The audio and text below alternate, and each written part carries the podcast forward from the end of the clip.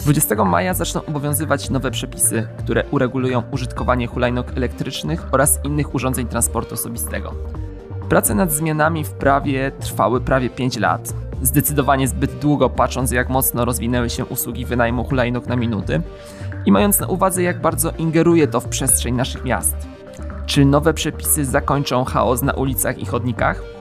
Jakie będą nowe obowiązki dla użytkowników urządzeń transportu osobistego i czy samorządy otrzymają wreszcie skuteczne narzędzia do wpływania na operatorów systemu wynajmu hulajnóg? Witam Was międzymiastowo, w podcaście miejskim realizowanym przez Klub Jagielloński. Nazywam się Jakub Kucharczuk, a o elektrycznych hulajnogach porozmawiam dzisiaj z Krzysztofem Woźniakiem, dziennikarzem Radia TOK FM, który zajmuje się tematyką bezpieczeństwa ruchu drogowego. Międzymiastowo. Podcast miejski Klubu Jagiellońskiego.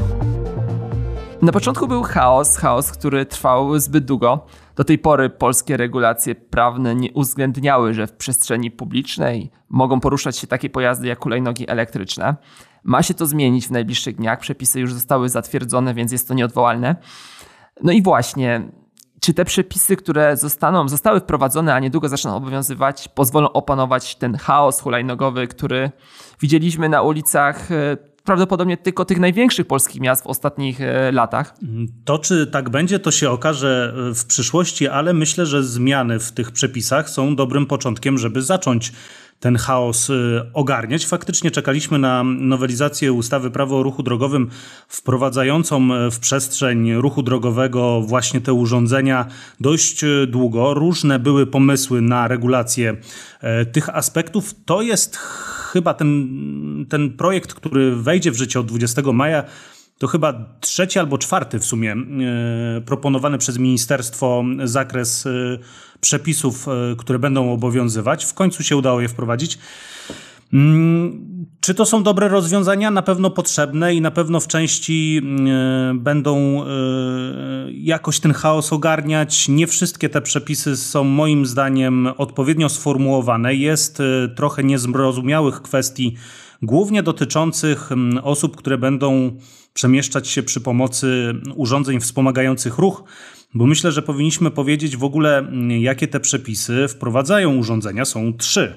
Będą urządzenia wspomagające ruch, to co powiedziałem, czyli zwykłe wrotki, hulajnogi, nienapędzane silnikiem elektrycznym, manualnie przez siłę ludzkich mięśni.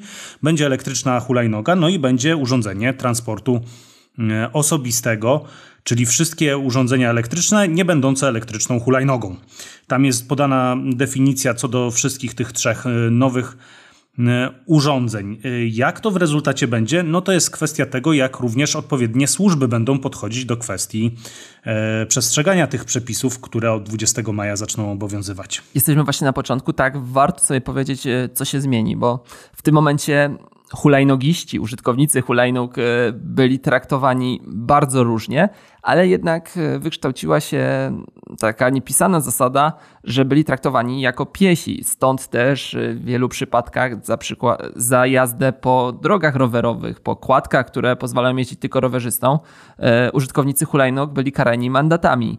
Policja traktowała, czy Straż Miejska traktowała ich jako pieszych. Z drugiej strony też y, często to było też przez policjantów nie było dosyć y, jakby skutecznie egzekwowane, bo, bo z jednej strony jeździli po tych y, drogach rowerowych, wiedzieliśmy, że te przepisy niedługo nowe wejdą i ci, którzy no, też głupio było uczyć i karać mandatami, edukować w złą stronę, jeżeli wiedzieliśmy, że w tą stronę pójdą przepisy. No i właśnie w tym momencie wydaje się, że co do zasady użytkownicy hulajnóg i tych innych elektrycznych urządzeń transportu osobistego będą traktowani prawie jak rowerzyści. E, czy tak rzeczywiście jest i jakie obowiązki, jakie wymogi od e, takiego użytkownika hulajnogi elektrycznej będą wymagane od 20 maja? No tak, faktycznie do momentu, mm, kiedy nie było propozycji, jak uregulować kwestie elektrycznych hulajnóg czy też urządzeń transportu osobistego, to policja różnie do tego podchodziła. Było wiele kontrowersji związanych z tym, do jakiej grupy użytkowników dróg zakwalifikować ich. E, część uważała, że są to piesi, bo tak brano pod uwagę te osoby, które faktycznie przemieszczały się na hulajnogach, wrotkach i rolkach, ale tych właśnie zasilanych e, siłą ludzkich mięśni. Te wątpliwości pojawiły się w momencie, kiedy na elektrycznych hulajnogach okazało się, że można jeździć z prędkością zbliżoną do rowerzystów, a nawet czasem i szybciej, jeżeli taki sprzęt akurat sobie zakupiliśmy. E, co trzeba będzie? Przede wszystkim e, tak, w momencie, kiedy mm, będziemy jechać, to zależy znowu, czy na elektrycznej hulajnodze, czy na urządzeniu transportu osobistego, to faktycznie w pierwszej kolejności będziemy musieli korzystać z infrastruktury przeznaczonej dla E, rowerzystów. E, jeżeli jej nie będzie, to w zależności od spełnienia poszczególnych warunków będziemy mogli jeździć albo po jezdni, e, no albo po chodniku. Więc to, to wszystko też jest opisane i dobrze, że w jakiś sposób zostało to uregulowane. Mm, pytanie, czy to jest wystarczające? Ja myślę, że akurat te miejsca i warunki, w których będzie się odbywać ten ruch, są dobrze sprecyzowane. Mm, więcej wątpliwości mam co do urządzeń wspomagających y, ruch, więc, więc tutaj bym bardziej y, skupił się i więcej wątpliwości powiedział chętnie, bo jeżeli chodzi o elektryczne hulajnogi i urządzenia transportu osobistego, to mm, w miarę z oczekiwaniami zostało to uregulowane i myślę, że nie będzie problemów z, ze zrozumieniem, gdzie, kiedy ma, po jakim rodzaju infrastruktury E, korzystać. E, więc, więc tak, trzeba pamiętać o, o, jednej ważnej sprawie, że zarówno przemieszczając się na elektrycznej hulajnodze, jak i urządzeniu transportu osobistego po chodniku, a będziemy to mogli praktycznie robić, kiedy nie ma infrastruktury dla rowerzystów albo pojezdni, która jest obok chodnika, pojazdy inne mogą jechać, samochody mogą jechać szybciej niż 30 km na godzinę. To po chodniku będziemy mogli jechać z prędkością zbliżoną do prędkości pieszego oraz ustępować miejsca i oczywiście pierwszeństwa wszystkim pieszym. To jest y, najważniejsza sprawa. Przekraczając jezdnię, będziemy musieli to robić po przyjazdach dla rowerzystów, nie po przejściach dla pieszych. Więc to tak w skrócie myślę najważniejsze, najważniejsze rzeczy, jeżeli chodzi o zachowania uczestników na elektrycznych hulajnogach i urządzeniach transportu osobistego. Kto będzie mógł poruszać się? Tak samo jak rowerzyści.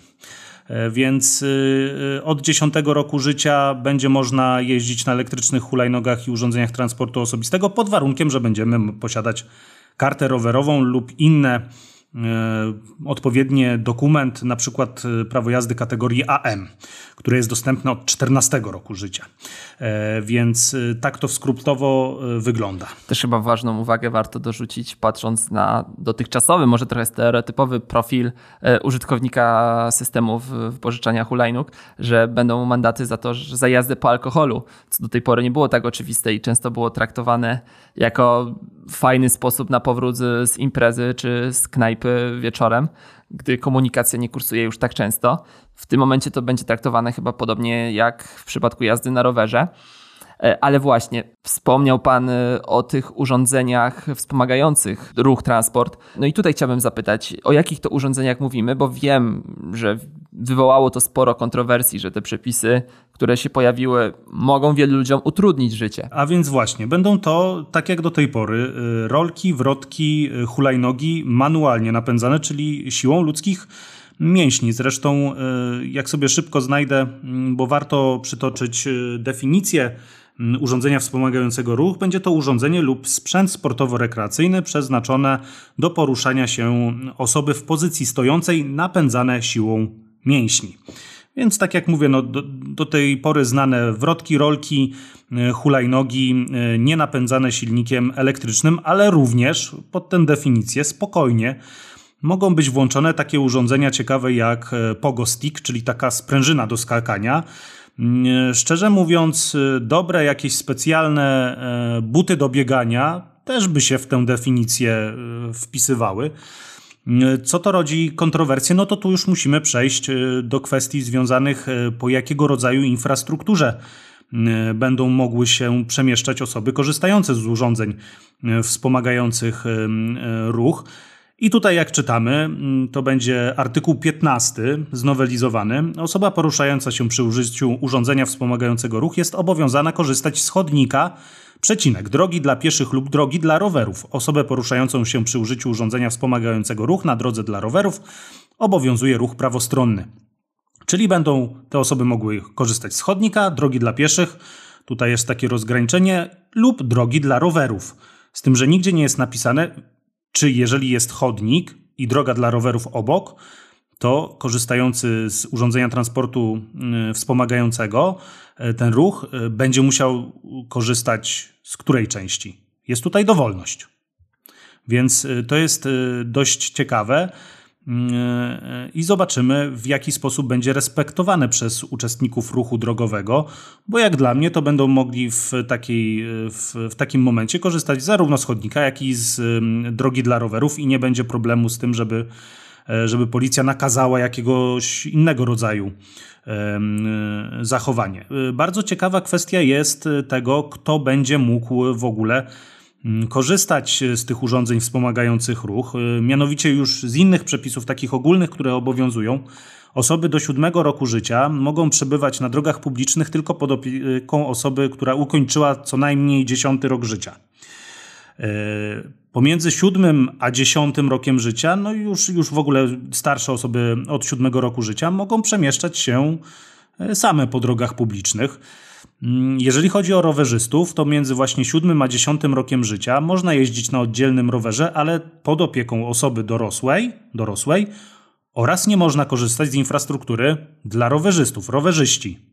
Mm, osoby niepełnoletnie między siódmym a dziesiątym rokiem życia, jadąc na rowerze, pod opieką osoby dorosłej są traktowani jako piesi, a więc nie mogą korzystać z infrastruktury dla rowerzystów. Ale osoby, wspomaga, które korzystają z urządzeń wspomagających ten ruch, po ukończeniu siódmego roku życia będą mogły korzystać z infrastruktury dla rowerzystów. Czyli ośmiolatek jadący na rowerze nie może jechać po drodze dla rowerów, ale ten sam ośmiolatek jadący na hulajnodze, elek- na hulajnodze, zwykłych rolkach, deskorolce, czy właśnie skacząc na pogostiku, będzie mógł korzystać z infrastruktury dla rowerzystów. Ja trochę tego nie rozumiem. Skąd takie rozgraniczenie? Y, bo skoro ustawodawca lata temu mm, doszedł do wniosku, że dla ośmiolatka na rowerze ruch na drogach dla rowerów jest może być niebezpieczny, jest zbyt dynamiczny, stwarzający jakieś zagrożenie, albo ten ośmiolatek dla innych rowerzystów e, pewnego rodzaju jest zagrożeniem, więc zostało zabronione korzystanie z infrastruktury dla rowerowej, to nie rozumiem, dlaczego ustawodawca daje taką możliwość dla osób, które będą przemieszczać się przy użyciu urządzeń wspomagających ruch. To jest bardzo ciekawe. Druga sprawa Osoba, która będzie przemieszczać się przy użyciu tych urządzeń, nie jest kierującym, a więc nie obowiązują ją znaki drogowe, które są przeznaczone dla kierujących pojazdami. Więc y, pytanie, czy na drogach dla rowerów dwukierunkowych, jednokierunkowych, przepraszam, dla dro na drogach dla rowerów jednokierunkowych takie osoby będą mogły y, przemieszczać się w przeciwnym kierunku, czyli pod prąd skoro ich nie obowiązują znaki drogowe dla kierujących pojazdami. To jest y, dość y, zastanawiające. Kolejna kwestia, która jest sporna moim zdaniem, jeżeli chodzi o urządzenia wspomagające ruch, to jest y, miejsce do y, przekraczania jezdni. Tutaj ustawodawca mówi, że przekraczając jezdnię, osoba poruszająca się przy użyciu urządzenia wspomagającego ruch będzie mogła to robić na przejeździe dla rowerzystów, co jest wynikiem tego, że będzie mogła korzystać z infrastruktury dla rowerzystów, czyli dróg dla rowerów, ale też po przejściu dla pieszych. Z tym, że nigdzie nie ma e, żadnych przepisów mówiących o tym, kto ma pierwszeństwo. Czy będzie to miała osoba mm, wjeżdżająca, chcąca skorzystać z przejścia dla pieszych przed e, pojazdem nadjeżdżającym, przed samochodem, czy jednak kierujący samochodem będzie mieć pierwszeństwo e, przed osobą, która będzie chciała skorzystać z przejścia dla pieszych. E, takie przepisy są a propos przejazdów dla, rowerowych, dla rowerzystów, i tam jasno jest wskazane, że osoba korzystająca z urządzenia wspomagającego ruch ma pierwszeństwo przed nadjeżdżającym pojazdem na przejeździe dla rowerzystów. Nie ma ani słowa analogicznego do przejść dla pieszych. Podczas y, prac w parlamencie, w uzasadnieniu do projektu, sam projektodawca napisał, y, co jest kolejnym jakimś y, aberracją i dziwnym sformułowaniem, że nie będzie można korzystać z przejść dla pieszych, korzystając z urządzeń transportu wspomagającego ruch. Więc tutaj y, jest sporo kontrowersji, więc dobre pytanie jest takie, czy mm, w miejscach, gdzie nie ma przejazdów dla rowerzystów, taka osoba będzie musiała na przykład zdjąć rolki i przejść po przejściu dla pieszych, nie wiem, szybko założyć buty albo w skarpetkach. No bo z hulajnogi zwykłej łatwo jest zejść i przeprowadzić, ale są takie urządzenia, które jednak będą wymagały trochę więcej niż tylko zejścia z urządzenia, właśnie zdjęcie rolek. Nie brzmi to jak materia, która będzie łatwa do wytłumaczenia tym wszystkim użytkownikom, którzy przecież już teraz, gdy obostrzenia lockdownowe e, zostają powoli znoszone, ale też gdy pogoda staje się lepsza, wylegną na ulicę i będą używać e, zarówno tych urządzeń jak rolki czy wrotki, ale również przecież systemu wypożyczenia hulajnóg. E, szczególnie, że te przepisy wchodzą co prawda mówi się o nich od jakiegoś czasu, że zaczną obowiązywać, ale wydaje się jednak, że wchodzą lekko po, po cichu, patrząc na to, jak wiele osób będą one dotyczyć, będą dotykać. Z nieukrywaną przyjemnością chcemy Was poinformować, że Międzymiastowo jest partnerem medialnym Kongresu Polityki Miejskiej, który odbędzie się w Katowicach 7-8 czerwca, czyli już niedługo, już prawie za miesiąc. Kongres Polityki Miejskiej to największe takie wydarzenie poświęcone tworzeniu i wdrażaniu polityk miejskich w Polsce. W związku z trwającą pandemią wydarzenie odbędzie się w formule wirtualnej ze studiem nagraniowym w Katowicach. Ale my będziemy na miejscu. Na miejscu będą również dziesiątki, jeżeli nie setki ekspertów, urzędników zajmujących się samorządem, politykami miejskimi, wszystkimi aspektami. Mamy nadzieję, że uda nam się stamtąd coś dla Was nagrać. O szczegółach naszej obecności będziemy Was jeszcze informować, a już teraz gorąco Was zachęcamy do rejestracji na wydarzenie, które ruszy już w najbliższych dniach. Ale chciałbym jeszcze wrócić troszkę do tego, jak te przepisy były tworzone, bo wspominałem na początku, że, że to powstawało bardzo długo, że Pan też wspomniał, że pojawiały się kolejne, kolejne propozycje nad jednymi pracowało Ministerstwo Infrastruktury, pojawiła się przecież też kontrpropozycja Ministerstwa Sprawiedliwości, które chciało się tym tematem zająć. Ostatecznie rząd doszedł do porozumienia, wprowadzono jedną wersję, ale jednak e, wydaje się, że po zaproponowaniu tych przepisów w środowisku eksperckim był pewien niedosyt tego, że, że tym tematem nie, nie zajęto się do końca tak, jakby oni tego oczekiwali. Więc tutaj chciałbym Pana zapytać, czego zabrakło Pana zdaniem, ale też e, o jakich e, głównych rzeczach mówiło się, a ich nie ma w tych nowych przepisach, właśnie w kontekście uregulowania tego chaosu. No więc to jest tak, że e, Ministerstwo Infrastruktury, dając do konsultacji publicznych projekt, który ma mało wspólnego z tym, co ostatecznie weszło w życie i zostało uchwalone, i to nie tylko jeżeli chodzi o te przepisy, ale o chociażby inne przepisy, które wchodzą w życie od 1 czerwca, y, mówiące o ustępowaniu pierwszeństwa pieszym wchodzącym na przejście dla pieszych przez kierujących pojazdami. W momencie, kiedy te konsultacje społeczne się odbyły i tam było bardzo dużo uwag, bardzo dużo wtedy było uwag, to Ministerstwo Infrastruktury zrobiło ten obecny, y, te obecne przepisy, o których dzisiaj rozmawiamy, i ich już nie konsultowało, bo nie musiało ponieważ to był wynik, jak samo ministerstwo wskazywało, wynik właśnie konsultacji społecznych. Więc w, takim, e, w, w takiej formie, której wchodzi w życie, przesłano do najpierw zatwierdzenia przez Radę Ministrów, a później do prac e, w parlamencie, więc szczerze mówiąc, e, szeroko rozumiane instytucje, które zajmują się, pozarządowe oczywiście, podmioty różnego typu, które zajmują się prawem drogowym, bezpieczeństwem na drogach, mobilnością, transportem, nie miały okazji konsultować tych zaproponowanych przepisów, które weszły w życie.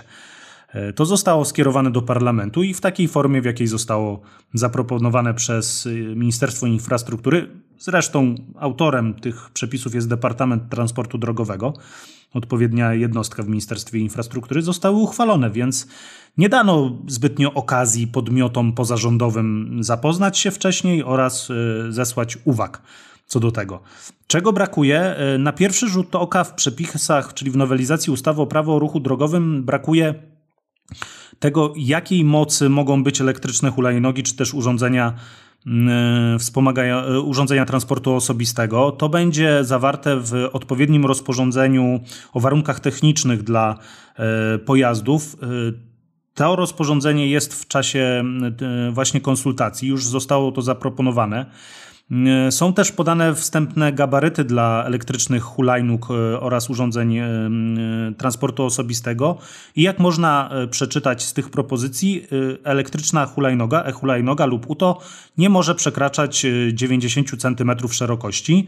Dopuszczalna długość pojazdów to będzie 130 cm i masa własna to 25 cm kg. I ponadto w hulajnodze elektrycznej konstrukcja ogranicza rozwijanie prędkości przekraczającej 20 km na godzinę. I to ma zapewnić możliwość skutecznego hamowania.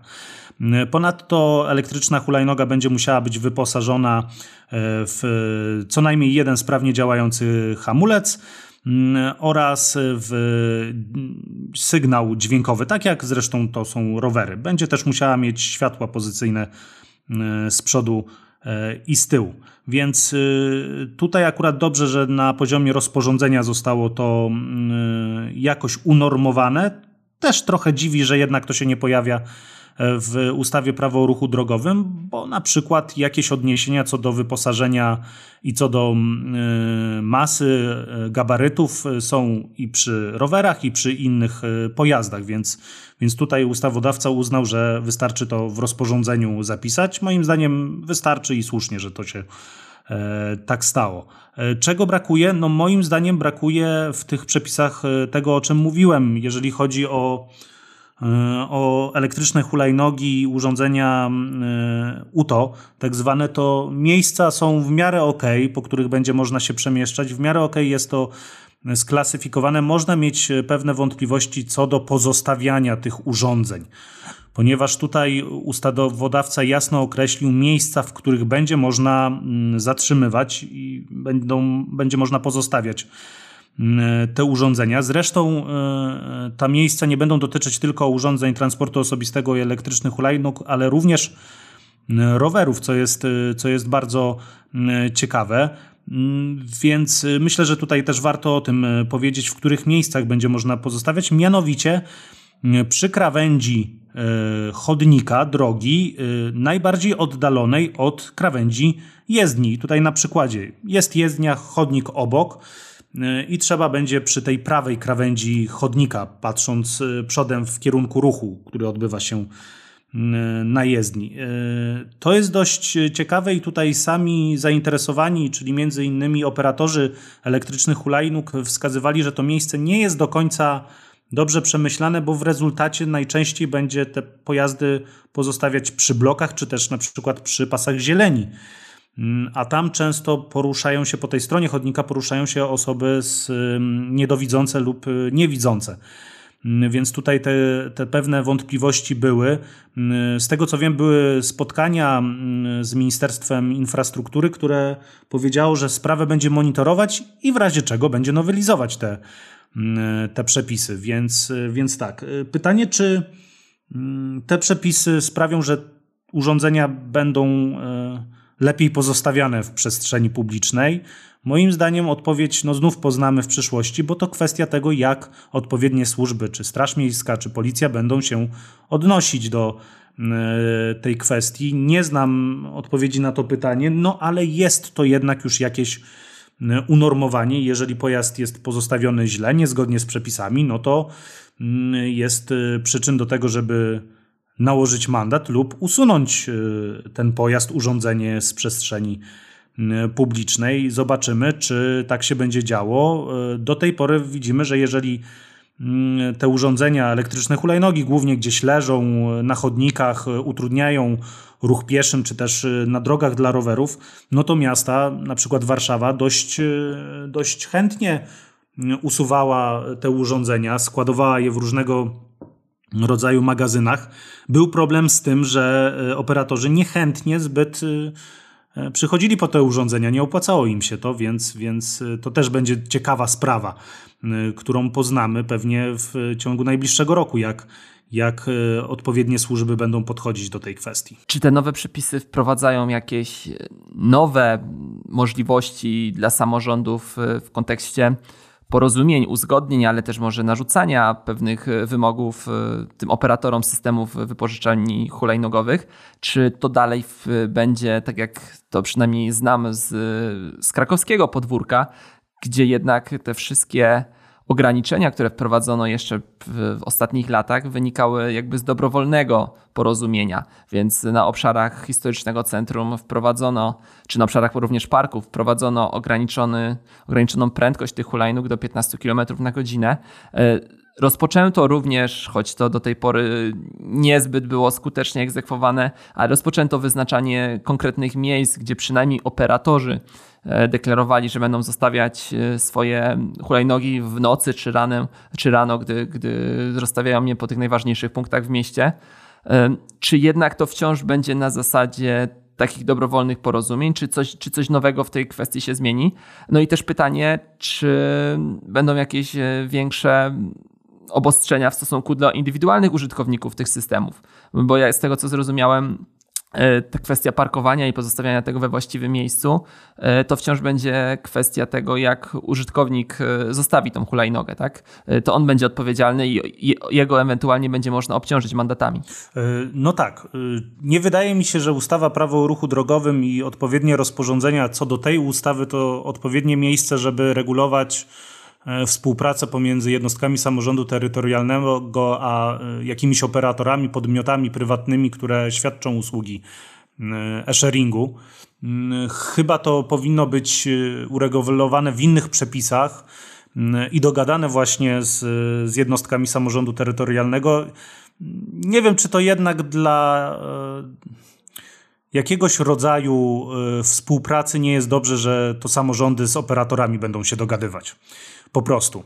E, I to operator na przykład elektrycznych, wynajmu elektrycznych hulajnóg będzie zapewniać odpowiednie stacje dokujące i odpowiednie miejsca e, przeznaczone do parkowania. E, więc tu jest kwestia dogadania się pomiędzy jednostkami samorządu terytorialnego a tymi właśnie operatorami. Zresztą tak jak to jest na przykład przy okazji wypożyczalni rowerów przecież, czy też, y, czy też kwestii związanych z wypożyczaniem samochodów elektrycznych, które w Warszawie przecież przez pewien czas funkcjonowały. Trochę się to nie sprawdziło, no ale wszystkie zasady związane chociażby z parkowaniem odbywały się na zasadach ogólnych wynikających z ustawy prawo o ruchu drogowych, drogowym i tak to teraz będzie, jeżeli chodzi o elektryczne hulajnogi, urządzenia transportu y, osobistego, czy właśnie y, rowery. Y, myślę, że jeszcze raz warto jest przytoczyć dokładny ten zapis, jak to zostało ujęte, jeżeli chodzi o pozostawianie postój tych urządzeń. Więc tutaj cytat y, z y, przepisów, które lada moment wejdą w życie. Dopuszcza się postój roweru, hulajnogi elektrycznej lub urządzenia transportu osobistego na chodniku w miejscu do tego przeznaczonym, a w razie braku takiego miejsca jak najbliżej zewnętrznej krawędzi chodnika najbardziej oddalonej od jezdni oraz równolegle do tej krawędzi przy zachowaniu warunków określonych w ustępie pierwszym punkcie y, drugim.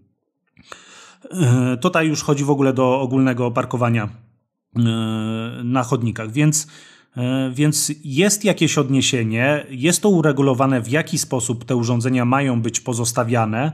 I teraz kwestia oczywiście tego, jak będą do tego podchodzić e, osoby, które będą się poruszać. Moim zdaniem tutaj dość twardy orzech do zgryzienia będą mieli operatorzy, do których będzie zgłaszać się na przykład Straż Miejska, że ich urządzenia są źle pozostawione, ale myślę, że one sobie poradzą przez geolokalizację i przez informacje, które zbierają o wypożyczeniach, bo w końcu w jakiś sposób mm, regulują to i mają informacje, kto w którym momencie mm, wypożyczył e, elektryczną hulajnogę i w którym momencie przestał e, z niej korzystać i gdzie ją zostawił, więc w razie czego myślę będą miały też narzędzia mm, w swoim zakresie, które będą no, nakładać jakieś sankcje na osoby, które źle pozostawiły te urządzenia. To też jest dobra kwestia tego mm, udowadniania, że akurat korzystający z elektrycznej hulajnogi źle pozostawił to urządzenie, bo on przecież mógł to zrobić dobrze. E, a gdzieś w międzyczasie ktoś inny mógł przewrócić tę hulajnogę i dlaczego on ma brać odpowiedzialność za e, działanie innej osoby.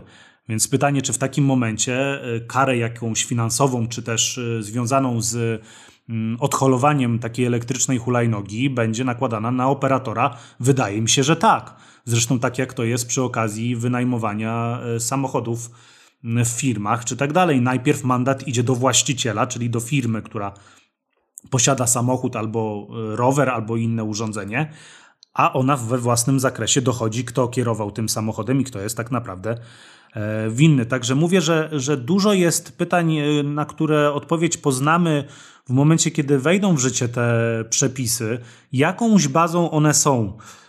W jakiś sposób wychodzą naprzeciw postulatom, które pojawiały się i w znacznej części jednak regulują potrzebne kwestie związane z, z, z tym aspektem.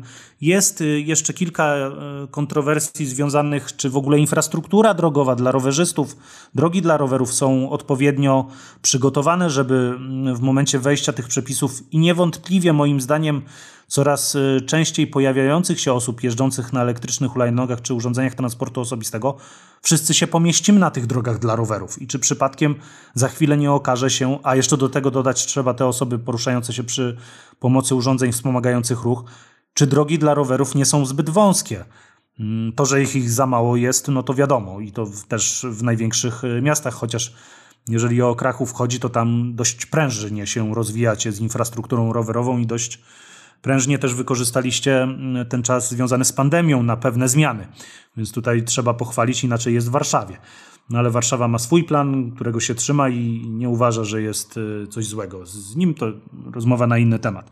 Więc pytanie, czy infrastruktura drogowa w ogóle jest y, przygotowana na przyjęcie kolejnych uczestników ruchu drogowego?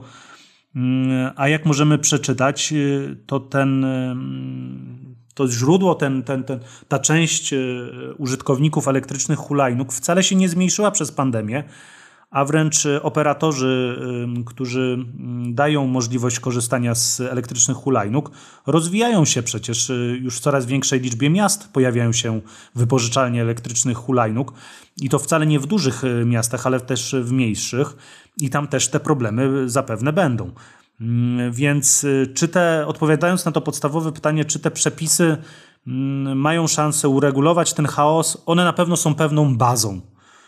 A to, y, czy uregulują, to jest kwestia już y, zachowań i uczestników, którzy będą korzystać z tego, i odpowiednich służb, które monitorują zachowania uczestników ruchu drogowego, ale też jednostek samorządu terytorialnego, jak będą podchodzić do kwestii rozwijania infrastruktury odpowiedniej. Zmierzając już do brzegu naszej rozmowy, chciałbym jeszcze nawiązać do jednego wątku. E, nie ma co ukrywać, że urządzenia transportu osobistego i szczególnie hulajnogi elektryczne w ostatnich latach e, robiły furorę na ulicach, ulicach największych miast, jak pan wspomina teraz już, już nie tylko tych największych.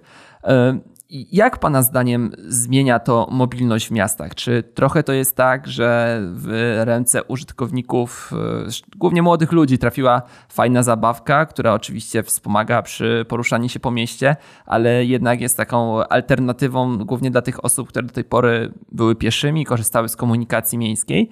Czy może urządzenia elektryczne, hulajnogi elektryczne e, są realnym wzmocnieniem w tym miksie transportowym transportu zrównoważonego? Bo o ile tutaj pewnie w przypadku Polski nie możemy mówić, że to jest stuprocentowo zeroemisyjny, to jednak nie ma co ukrywać, że jest to jeden z mniej emisyjnych środków transportu.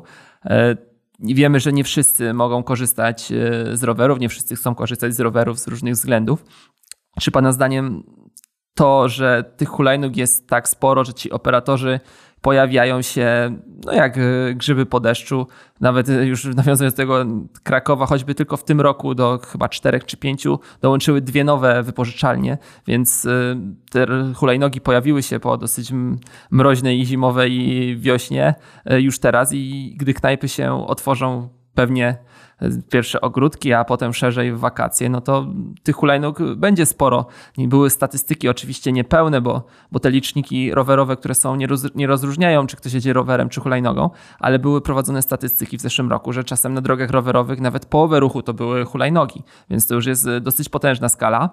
No i co, co pan o tym myśli? Czy to jest rzeczywiście coś, co, o czym trzeba myśleć przyszłościowo i też w tym kontekście rozwijać infrastrukturę rowerową, czy infrastrukturę dla, dla tych urządzeń dedykowaną? Wydaje mi się, że y, elektryczne hulajnogi, czy też urządzenia wspomagające ruch, czy też urządzenia transportu osobistego są pewną alternatywą i dodatkiem y, na krótkich dystansach. Y, oczywiście w początkowej fazie 2-3 lata temu, kiedy pojawiały się te urządzenia tak bardziej na masową skalę, mówiono o tym, że one będą spełniać funkcję takiego dojazdu do e, transportu zbiorowego, żeby podjechać sobie kilometr czy tam pół kilometra do przystanku autobusowego, złożyć tą elektryczną hulajnogę i w jakichś tam komfortowych warunkach przewozić ją autobusem, czy tramwajem, czy metrem nawet. W zależności od tego, czy jest dostępne oczywiście w danym e, mieście. Pojawiły się te wypożyczalnie, które w mojej opinii nadal nie spełniają jakiejś tam funkcji transportowej wielkiej, a raczej bardziej taką turystyczną, e, rekreacyjną, właśnie na weekendy, żeby sobie gdzieś podjechać, e, e, miło spędzić czas i tak dalej. Dużą przewagą nad, rower, nad wypożyczalniami rowerów ma to, że po prostu te hulajnogi można w każdym miejscu zostawić. Nie trzeba szukać bazy dokującej, tak jak chociaż to jest e, w wielu miejscach e, wypożyczalni rowerowych. Chociaż tutaj też się starano już wprowadzić kolejny etap tych wypożyczalni rowerowych, żeby można było rowery zostawiać w każdym miejscu, wtedy by opłata trochę była większa, no ale niespecjalnie to zostało wykorzystane i, i, i wdrożone. Zresztą wypożyczalnie rowerów przechodzą jakiś w mojej opinii e, duży e, regres i spadek e, zainteresowania i o tym świadczą też dane. Jak porównamy właśnie wypo, liczbę wypożyczeń elektrycznych hulajnóg i rowerów, to one są bardzo zbliżone, jeżeli chodzi o 2020 rok. Tak patrząc globalnie, całościowo, biorąc do kupy, kolokwialnie użyję wypożyczenia ze wszystkich miast, gdzie są i dostępne rowery i elektryczne hulajnogi, więc jakiś potencjał dla firm, dla firm które e, które udostępniają elektryczne hulajnogi w Polsce niewątpliwie jest. Pytanie na jak długo, czy się z tym nie znudzimy? E, w mojej opinii to jednak nie będzie tego samego rodzaju transport jak rower. Czyli wychodzimy z domu i korzystamy z roweru jako normalnego środka transportu. Raczej to będzie nadal na zasadzie takiego, takiej zabawy, e, bardziej rekreacji, e, no bo i zasięg, e, i jakość przemieszczania się to nie jest jednak, jednak to samo. Szczerze mówiąc, to już moje osobiste odczucia są, ja wolę jechać 10 km na, na rowerze niż przy użyciu elektrycznej E, hulajnogi e, większą frajdę mi to e, sprawia i też kwestie związane jednak z większym ruchem, bo trzeba pamiętać o tym, że na elektrycznej hulajnodze to mm, stoimy, nie ruszamy się, a jednak na rowerze takim klasycznym trzeba pedałować. Jest to też związane z ruchem.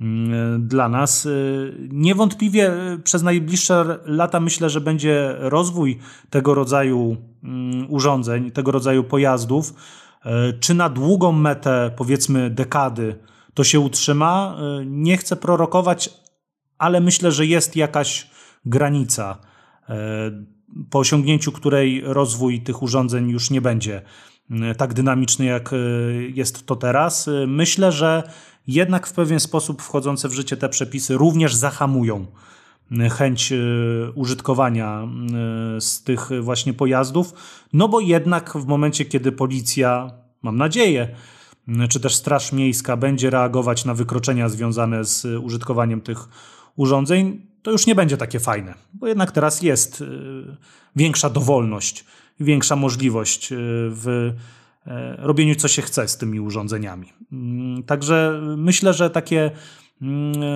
najważniejszy okres to będzie rok, dwa lata po wprowadzeniu tych przepisów i zobaczymy, jak one wpłynęły na rozwój zarówno elektromobilności, małej elektromobilności i sharingu tych urządzeń, jak i na, na to, jak uczestnicy zachowują się na drogach, jeżdżąc na tych pojazdach i mm, czy właśnie będą to nadal chętnie robić. Bardzo dziękuję za dzisiejszą rozmowę. Naszym dzisiejszym gościem w Międzymiastowo był Krzysztof Woźniak, dziennikarz radiowy TOK FM. Ja przypominam tradycyjnie, że jesteśmy dostępni na wszystkich popularnych platformach podcastowych. Można nas tam subskrybować, można nas obserwować i pisać do nas na Twitterze czy na Facebooku. I oczywiście zapraszam do wspierania, jeżeli tylko doceniacie to, co robimy, na stronie klubjagielloński.pl. Dziękuję bardzo i do usłyszenia. Międzymiastowo. Podcast miejski Klubu Jagiellońskiego.